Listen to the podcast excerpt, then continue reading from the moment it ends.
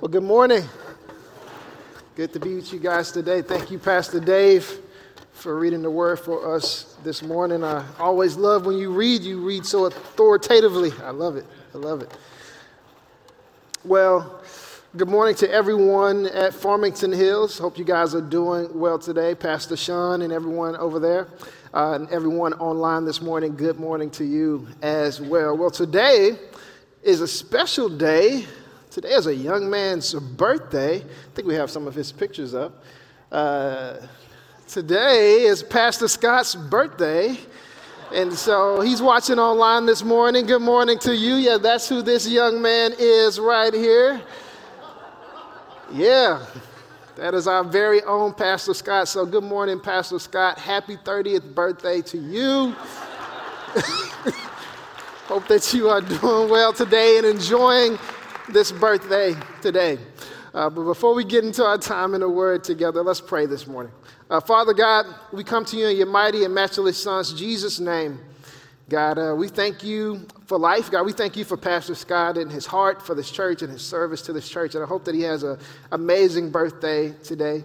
God, I pray for your word. I pray that it would be preached uh, clearly for what it is. I pray that you would move me out of the way. I pray that I would decrease and that you would increase and be made much of in the lives of your people. See, in mighty Son's Jesus' name that we pray. Amen. Amen. Amen. Well, it's about that time of the year where most people have either broken their New Year's resolutions or they're in the process of breaking their New Year's resolutions. It just is what it is. For a lot of us, we've grown cynical to the idea of New Year's resolutions. Do they even work anyway? Statistically speaking, only 9% of people even keep their New Year's resolutions. So most of us have grown kind of cynical to it. I ran across some images on social media this week. I want to look at a few of those. What exactly is a New Year's resolution? It's a to do list for the first week of January. That's what someone, someone said. Let's continue. Oh, you created a list of, t- of 2023 New Year's resolutions. Let's talk about how they are going on January 15, 2023. Oh, ah, that's kind of kind of sad. Okay, that's good. a new year it is, but goals are not a must. That's what Yoda says. And so that's kind of the attitude these days around New Year's resolutions. It's kind of sad. But on the flip side of that, people are really excited about life change and are very interested in life change more than ever. The self help industry, the life change industry, is actually booming the self help industry, in which people spend money on self help books and going to retreats and downloading apps to fix something or change something about themselves or to get better at something, that industry is actually booming. In 2022, the self help industry became a $41 billion a year industry. And it's growing very fast. By 2028, the self help industry is expected to be a $60 billion a year industry. So people are spending a lot of money on self help books and retreats and, uh, and things of that nature. And what all of that self help cash flow tells me, I, I think it's saying that there's a generation of people crying out and saying, Help me. I think underneath all of that cash flow is a generation of people saying, Help me, I want to change. There's something about me that I want to change. And I'm even willing to pay some guru to go on a retreat or to buy a bunch of books to learn to change. I think there's a generation of people crying out for help underneath all of that. And there's actually nothing wrong with wanting to change, but we have to be careful and assess our motivations for wanting to change. I think it, it would serve us very well to assess the reasons for wanting to change. It's a book called You Can Change. It's written by an author named Tim, Ch- Tim Chester. He lays out these three motivations that most of us have for change. Uh, that first motivation for change is to prove ourselves to God. For some of us, we really want to be good enough for God we want God's acceptance. Maybe we want His favor. Maybe we want Him to look upon us in a, in a good way and to, to think well of us, and we work hard to please God with our actions and behaviors, and we figure that if we just get good enough, if we just quit a few things, if we just come to church enough, then maybe, just maybe, we will be good enough for God. And what usually happens with that kind of motivation, that kind of fear based motivation, it usually doesn't last very long because we end up very disappointed in ourselves because we feel like we, we can't just, we can't please God enough. We can't be good enough for God. And that motivation, which lends itself to even manipulation at times, because if I do enough good, now I expect God to do something good back for me, that usually doesn't last very long. The other motivation is a lot of us try to prove ourselves to others. We want to be good enough for that group. We want to prove some people wrong who didn't believe in us. We want to be acceptable to our in laws or, or, or, or, to our family members in some kind of way, and we want to be good enough for someone else. And that kind of motivation doesn't last very long either. Another motivation is we try to pr- prove ourselves to ourselves. If I can just get myself right, and if I, if I do enough and if I change enough, maybe I'm acceptable to myself and I don't feel clean. I just don't even really feel clean unless I'm doing something. And sometimes we can be motivated to prove ourselves to ourselves. That motivation doesn't last long and it eventually is extinguished by life in, in some kind of way. But the gospel offers us lasting change. God offers us a change that will last. And here's what we know about God God, God loves us before He changes us, but then He changes us by His love. God loves us before He changes us, but then He changes us by his love. I know for some people that might sound a little fluffy. What do you, what do you mean God's going to love me? I thought I have to do something. I have to fix myself. I have to get my life together. That sounds a little fluffy. What, where are you going with that, Terrence? Well, that's scripture. Scripture says Christ died for the ungodly. For while we were yet sinners, Christ died for the ungodly. Scripture says in, in, in the book of Romans, it's God's kindness that leads men to repentance. See, God loves us before He changes us, but then He changes us by His love. So let's look at how God brings about life change. We're, and bear with my drawing here, okay? Didn't major in art, okay? Went to seminary, didn't, they didn't teach us how to draw. But this is us. And we're going on about our life. And what happens is we have an encounter with, with reality, and we grow in awareness of God's holiness. And then, as we come into contact with God's holiness and realize how good He is, we then grow in awareness of our sin. And as I come into the reality of God's holiness and my sin, I realize there's a gap there. That I cannot reach God's holiness and live out his standards in my own strength. See, God has standards. He's holy, he's good, he's righteous, and he can't lower those standards. Otherwise, he would not be God. If God was not holy, he would cease to be God. So he loves his children, but he's not going to compromise his goodness, his holiness, and his righteousness for us. And we can't reach his standards on our own. And so Jesus steps into the equation and he says, I will build the bridge between your sin and God's holiness. And as we accept Christ as our Lord and Savior, He dies for our sins and He gives us His righteousness and He builds the bridge and I grow in appreciation for Jesus as I become more aware of God's holiness and more aware of my sin. So as life goes on and as life progresses, I become even more aware of God's holiness and God's goodness. And as life progresses and goes on, I become even more aware of my sin. And I see more of a need for the cross.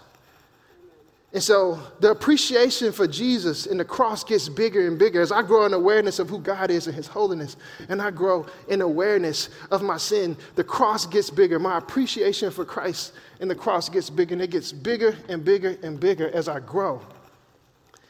And here's where the cool thing happened. This is where the life change happens. Because I know that I could never reach God's holy standards on my own. And because I know God is a holy and good God. And because I know the only reason I can have a relationship with Him is because Jesus died on the cross for me and because of His grace, something great happens. My appreciation for Jesus grows and my heart begins to grow. And now I'm motivated to change by love. Now I'm motivated to change, not out of fear, not out of manipulation, not because I'm trying to impress my family or impress someone who looked down on me, not because I'm trying to prove something to myself, but now I am motivated to change because of this God who loved me so much. And God begins to transform me by his love. See, God loves us before he changes us, but then he changes us by his love. I'm motivated to grow and change now because of who Jesus is and what he's doing in my life. This is how God changes a life. God steps into our story and initiates the change. And then God invites us into a lifestyle of change. He says, Come after me and follow me. He, he invites us into a lifestyle of change. And then God empowers and compels us to change by love and a new identity. I want to say that again. God initiates the change. So it's God who steps into our story and says, I want to bring about something new in you in your life. God, God steps into our story. He confronts us and he brings about the change. And then he invites us to follow him.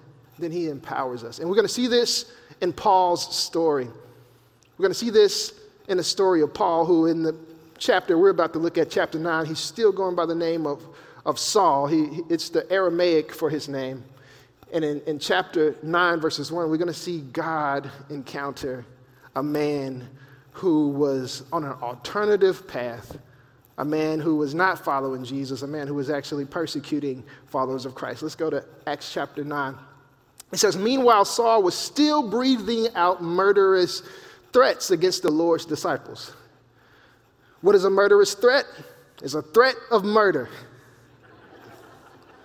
He's talking about killing Christians, followers of Christ. He was breathing out murderous threats. He's filming, he's, he's angry. So he's, he's breathing out murderous threats against the Lord's disciples. Not to let Saul off the hook here, but let's just put ourselves in his shoes. Saul was a very devout religious man, and he believed that these disciples were teaching false doctrine he was, in many regards, self righteous in the sense that he thought that he was doing the right thing, and now he's going to punish these people who he believes is doing the wrong thing. As it shows how dangerous self righteousness can make us. When we think that we are right and someone else is wrong, it can look like this. So, Saul, being so, so, so self righteous, he is angry. He's coming for these Christians and he's going to either, either murder them or imprison them.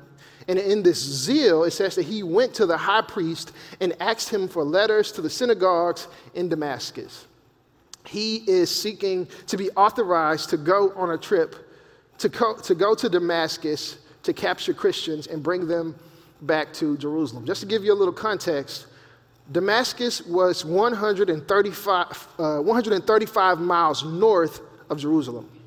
So he's talking about taking a 135 mile road trip on foot. You know how passionate you have to be to take an 135 mile road trip to go get someone. To give you some context about that, I looked at it this week. That's like walking from Detroit to Grand Rapids. How passionate you would have to be, how angry you would have to be to walk all the way to Grand Rapids, arrest someone, and walk all the way back to Detroit. You're really serious. And so that's how serious and passionate Saul was. Let's continue. It says, so that if he found any there who belonged to the way, which is Christianity, whether men or women, he might take them as prisoners to Jerusalem.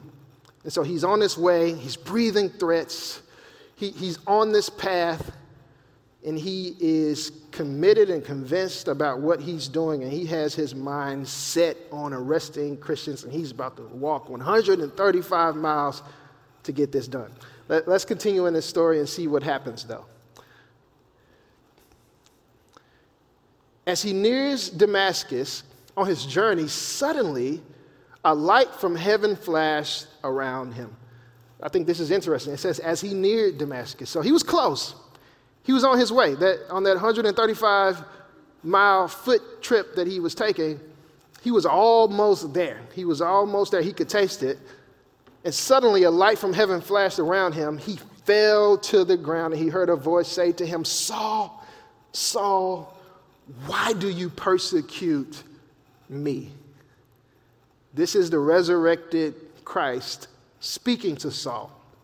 And he's taking this personally. He says, Saul, Saul, why are you persecuting me? And we're seeing a change already. This man who was just breathing threats, huffing and puffing, full of anger, full of ambition, this man who was just breathing threats he fell to the ground. He's already in a humble posture. Things are already beginning to change. Let's continue. It says, He says, Who are you, Lord? Saul acknowledges the authority that is before him, the authority that is the resurrected Christ. Saul asks, and Jesus responded, I am Jesus whom you are persecuting, he replied. Christ encountered him on his path. See, God initiates the change. Saul had his mind set on something else, and God confronted him right there in his path, in his sin, in his confusion. God meets him right there in it. And that's how God does it. He meets us in our mess, and he, and he turns it around, and he confronts Saul right there on that path to Damascus, right before he's about to enter Damascus. It says he was nearly there. And God begins to write a new narrative in Saul's life. And he takes him to the, through, through the school of brokenness. He takes him through brokenness. Saul is blinded when he encounters Jesus on the path. He needs help walking. Someone has to help him for the rest of his way to Damascus. He has to be led by hand. He's, he's incapacitated. It says that he doesn't eat for three days. He's completely weakened. This man who was full of zeal, full of strength, full of passion has been brought to his knees, can't see, can't get to where he's going without someone guiding him. God has broken him, but God is doing a work in him. Here's what we know about brokenness brokenness is a lifestyle of agreeing with God about the true condition of our hearts and life as He sees it. That's what brokenness is, and God is pleased by that. He does not despise a broken and contrite heart. He is pleased when we humble ourselves to Him and allow Him to work in our lives. And that's what God is doing right here in Saul's story. He has broken him, He's brought him to his knees, and now he's even going to use other people in his story to bring about this transformation. And this is what we know God always uses other people. We do not change in isolation. He always uses other people to change us as well as he's doing this work of transformation in our life. And we're going to see this as we continue. God is going to bring some people into Saul's life that Saul didn't know, and, and they knew of him, but they were afraid of him. And the very people that he was going to arrest and or kill these are the very people that are about to help him. In Damascus, there was a disciple named Ananias. The Lord called to him in a vision Ananias. Yes, Lord, he answered. The Lord told him, Go to the house of Judas on Straight Street and asks for a man from Tarsus named Saul, for he is praying. In a vision, he has seen a man named Ananias come and place his hands on him to restore his sight. God brings Ananias into Saul's story to be a part of this work of transformation. Ananias lays his hands on Saul's eyes, restores his sight. They give Saul food. He eats again after three days.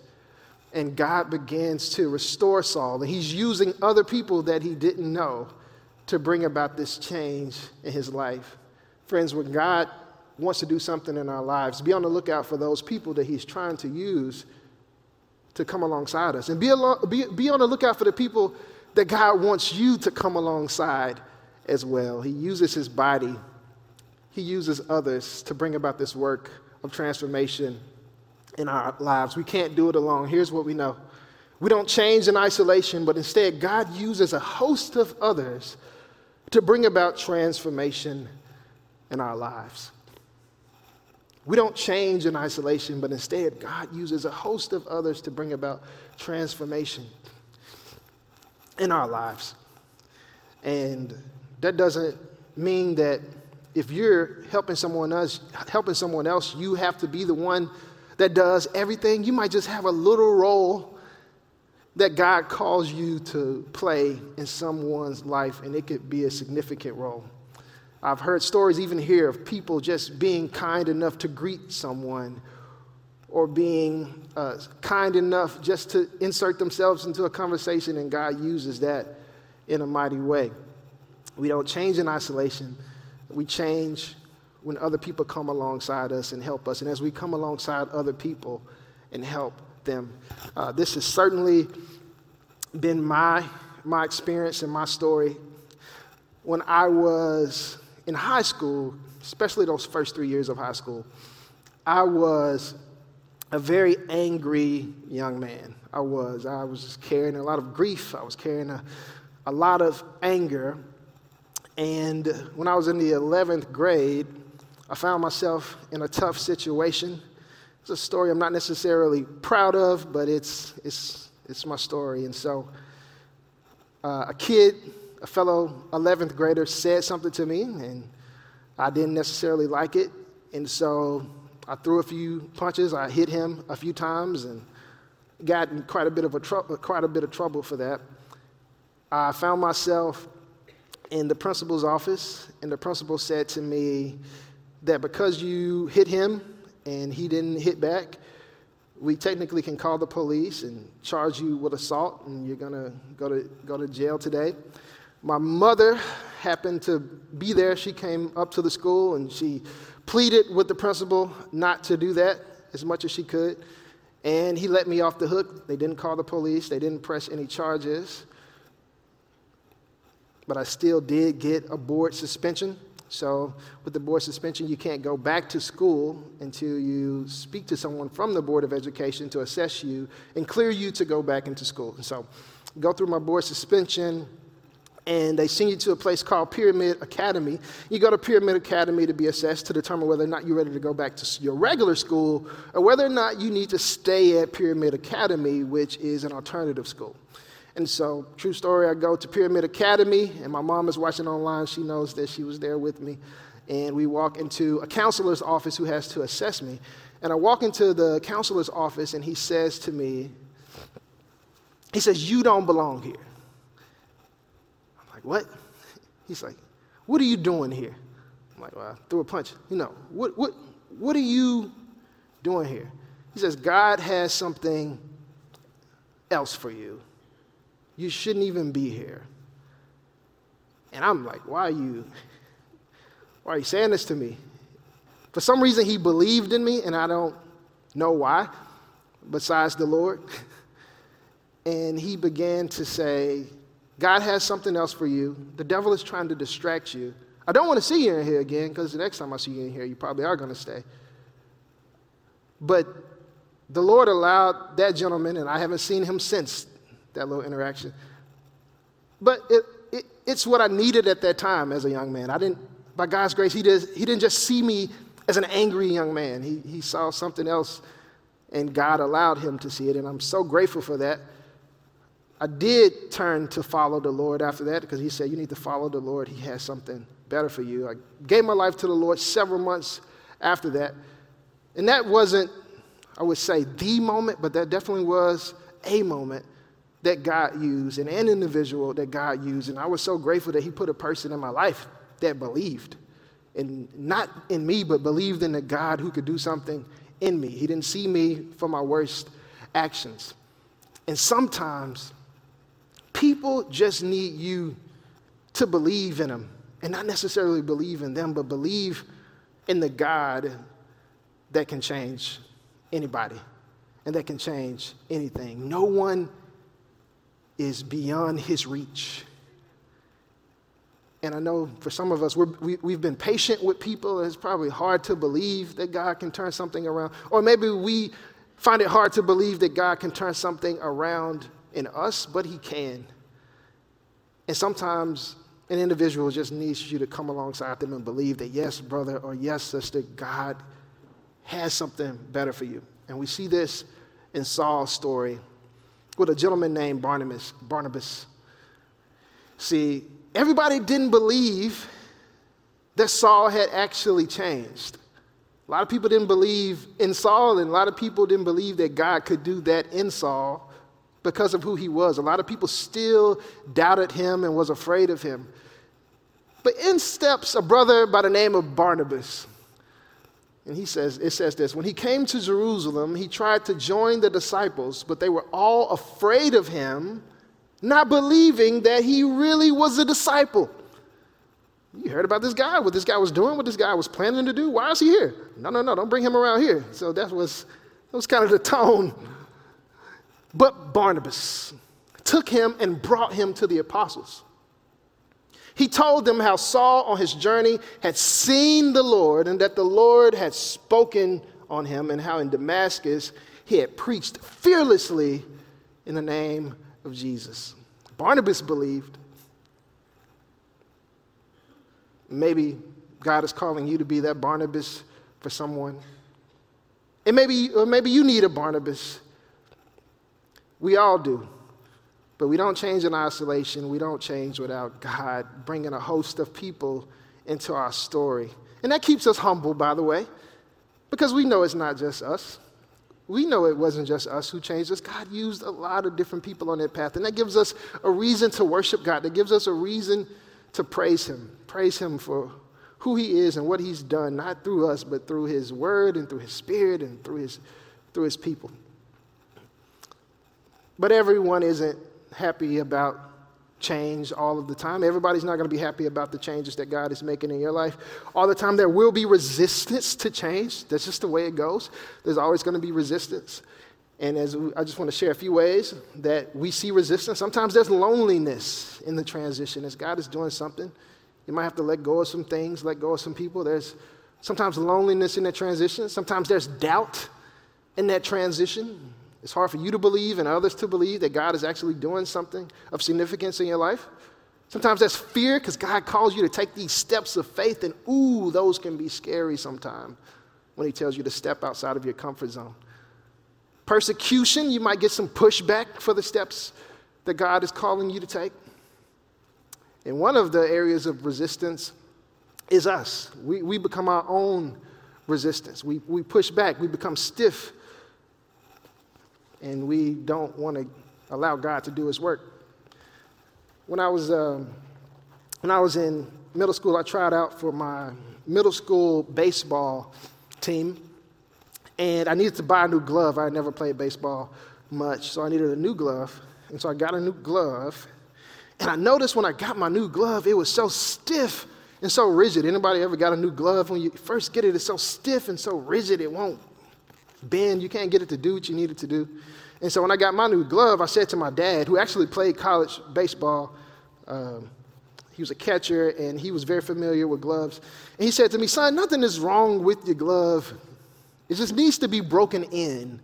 No glove comes ready for use. The glove just needs to be broken in. And with gloves, when you first get them, there's a breaking in process where people have to beat against the glove some people use mallets. Some people use oil to soften the texture. Some people, um, they play catch with it a lot to soften it up. But you have to beat against it to soften it so it no longer resists the will of the one who's trying to use it. Because it usually is inflexible and rigid when you first get it. It doesn't want to submit to the will of the one who's trying to use it, so it has to be broken in. And that's what God does with us. He does a work of softening and breaking and pushing against our inflexible parts in order to help us to no longer resist His perfect will. And so He does this work of transformation in our lives. And we know that He changes us by His love. And you, you might say, well, that doesn't sound like love to break me. but actually, that is love. God disciplines those who He loves. And He takes us through this work of transformation. He brings about a work in our lives. See, God loves us before he changes us, but then he changes us by his love. I just want to leave you with these words of affirmation. The gospel isn't just for those who don't know Jesus yet, it isn't just for unbelievers, it's for believers as well. Course, unbelievers have to come. If you don't know Jesus today, I pray that you would see God for who He is and all of His holiness and all of His goodness. And I pray that He will reveal to you your need for Him. The fact that you are born in sin and you are not righteous and holy on your own accord, and therefore you need Him to bring about that change in your life. And I pray that the gospel and the good news of what Jesus did for you on the cross would be sweet to you, that you would see Him for who He is and all of what He's worth, and that you would uh, accept that invitation to follow him if you don't know him today. And if you do know him, I pray that you would continue to see him for who he is. I pray that you would continue to, to grow in awareness of his holiness and of his goodness, that you would continue to grow in awareness of your need for him because you're not him. And in that, you will grow in appreciation for what he's done for you. He, he loves us before he changes us. I want to read this. It says, It's an affirmation over you. I am the beloved child, loved, enjoyed before I did anything. Before I messed up, before I did anything brilliant, before I made something of myself, before I impressed all those people, before I made any money, before I lost it all, before the addiction, before the recognition, before the divorce before the promotion, before the kids, before I lost weight, before they liked me, before they stopped liking me, before, before, before, before. I am the beloved, loved child of God, enjoyed before I did anything. Let's pray. Father God, we come to you in your mighty Son's Jesus' name, thanking you for your love, thanking you for your grace. God, we thank you that you're not looking for perfect people, but willing people, people that are willing to follow you, people that are willing to accept your gift of grace. Pray that you would continue to reveal yourself to us and reveal our need for you. It's in your Son, Jesus' name, that we pray. Amen.